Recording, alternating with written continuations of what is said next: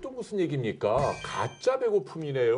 네. 그것도 김시환 선생님 또 뭐 이상한 이거 이제 크게 두 가지로 생각을 해보실 수 있는데요. 일단은 사람들이 왜 먹는다고 생각하세요? 먹는 이유. 배고프니까. 네, 다들 그렇게 생각하는데 실제로는 아니에요. 음.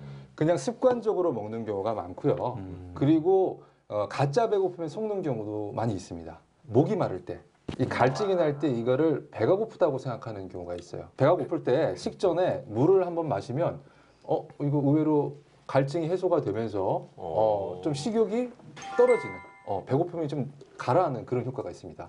못 먹고 못 살 때 도시락 못 사오는 그 학생들이 네. 애들 밥 먹고 있을 때 자긴 도시락 없으니까 옛날 이야기죠. 수도가 가가지고 물 들어가지고 하, 물 먹고 아, 배막 이렇게 쓰- 채우고 네.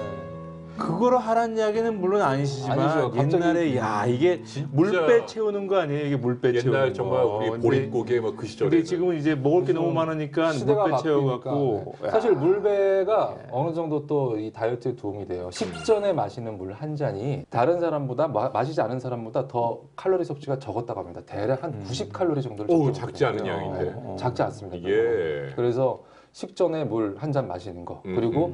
어, 배가 고플 때 물 한 잔 마셔서 어, 정말 내가 배가 고픈지 아니, 안 고픈지 감별하는 거 어, 요거 굉장히 중요한 그러네요.